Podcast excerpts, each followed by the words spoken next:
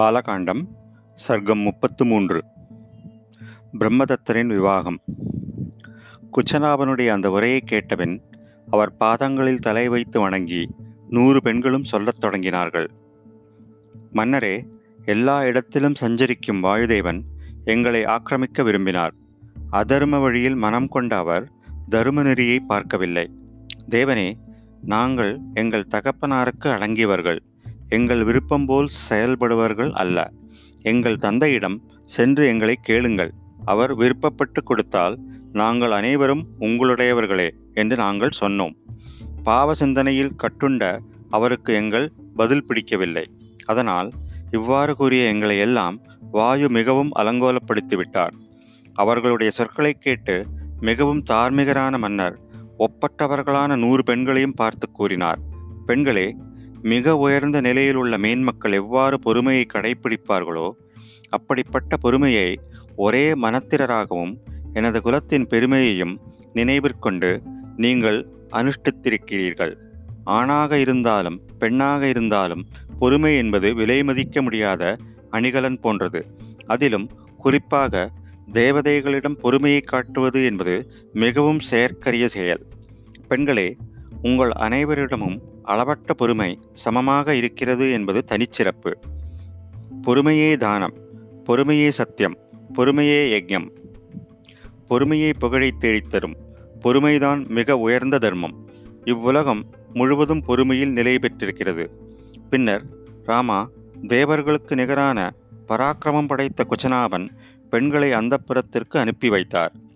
பின்னர் ஆலோசனை கூறுவதில் வல்லவர்களான அமைச்சர்களுடன் கலந்தாலோசித்தார்.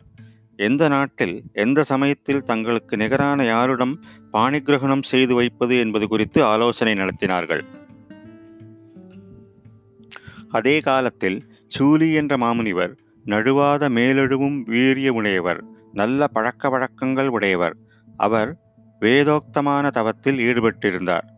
தவம் செய்து கொண்டிருந்த அவரை ஊர்மிளையின் புதல்வியான சோமதா என்ற அப்சரனங்கை அணுகி சேவை புரிந்து வைத்தாள்.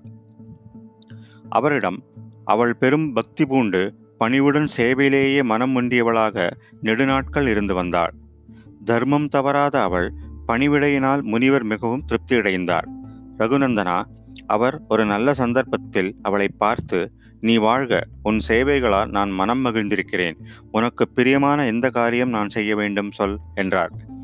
முனிவர் மகிழ்ச்சியுடன் இருக்கிறார் என்பதை அறிந்து கொண்ட குரல் இனிமையுடைய கந்தர்வ பெண் மிகவும் திருப்தியடைந்து அழகாக பேசுவதில் வல்லவரான அவரை பார்த்து இனிதாக பேசினாள்.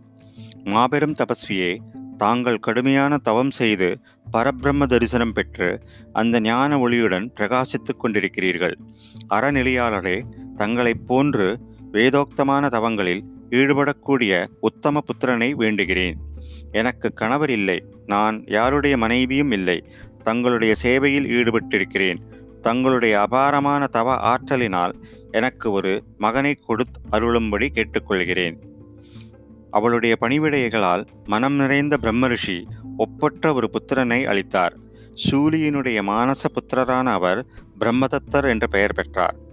மன்னரான பிரம்மதத்தர் கொச்சனாபன் தன் பெண்களுக்கு மனம் செய்வது குறித்து தீவிரமாக ஆலோசனை செய்து கொண்டிருந்த காலத்தில் சகலவிதமான செல்வச் செழிப்புகளுடன் விளங்கும் காம்பீல்யம் என்னும் நகரில் தேவலோகத்தில் இந்திரன் மகோன்னதமாக ஆண்டு கொண்டிருந்ததைப் போல ஆட்சி செய்து கொண்டிருந்தார். காகுத்தனே மன்னர் குச்சனாபன் நூறு பெண்களையும் பிரம்மதத்தருக்கு கொடுப்பது என்று நிச்சயம் செய்தார். மன்னன் மகா தேஜஸ்வியான பிரம்மதத்தரை சகல மரியாதைகளுடன் அழைத்து வந்து நெஞ்சார்ந்த மகிழ்ச்சியுடன் நூறு பெண்களையும் விவாகம் செய்து கொடுத்தார். ரகுநந்தனா இந்திரனைப் போல் அளவற்ற பெருமையுடன் விளங்கிய பிரம்மதத்தர் நூறு கன்னிகைகளின் கைகளையும் வரிசையாக பற்றினார். அவர் தொட்ட மாத்திரத்தில் நூறு பெண்களும் கூனல் நீங்கி கவலை அகன்று மிகவும் அழகு பொருந்தியவர்களாக ஆனார்கள்.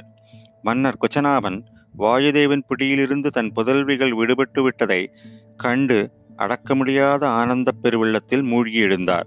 குச்சனாபன் பிரம்மதத்தருக்கு தன் நூறு பெண்களை விவாகம் செய்து கொடுத்த பின்னர் பிரம்மதத்தரை அவருடைய மனைவிகளோடும் புரோகித கூட்டங்களோடும் சிறப்பான மரியாதைகளோடு அனுப்பி வைத்தார். அப்சரநங்கை சோமதாவும் தகுதியான இடத்தில் தன் குமாரனுக்கு உறவு ஏற்பட்டிருப்பது கண்டு மிகவும் மகிழ்ந்தாள். மருமகள்களை தக்கபடி உபசரித்து அன்பு காட்டினாள். கன்னிகைகள் ஒவ்வொருவரையும் தொட்டு தொட்டு பார்த்து மனம் பூரித்து குச்சநாபனை வாயார வாழ்த்தினாள். ஸ்ரீமத் வால்மீகி ராமாயணம் பாலகாண்டத்தில் முப்பத்தி மூன்றாவது சர்க்கம் முற்றிற்று.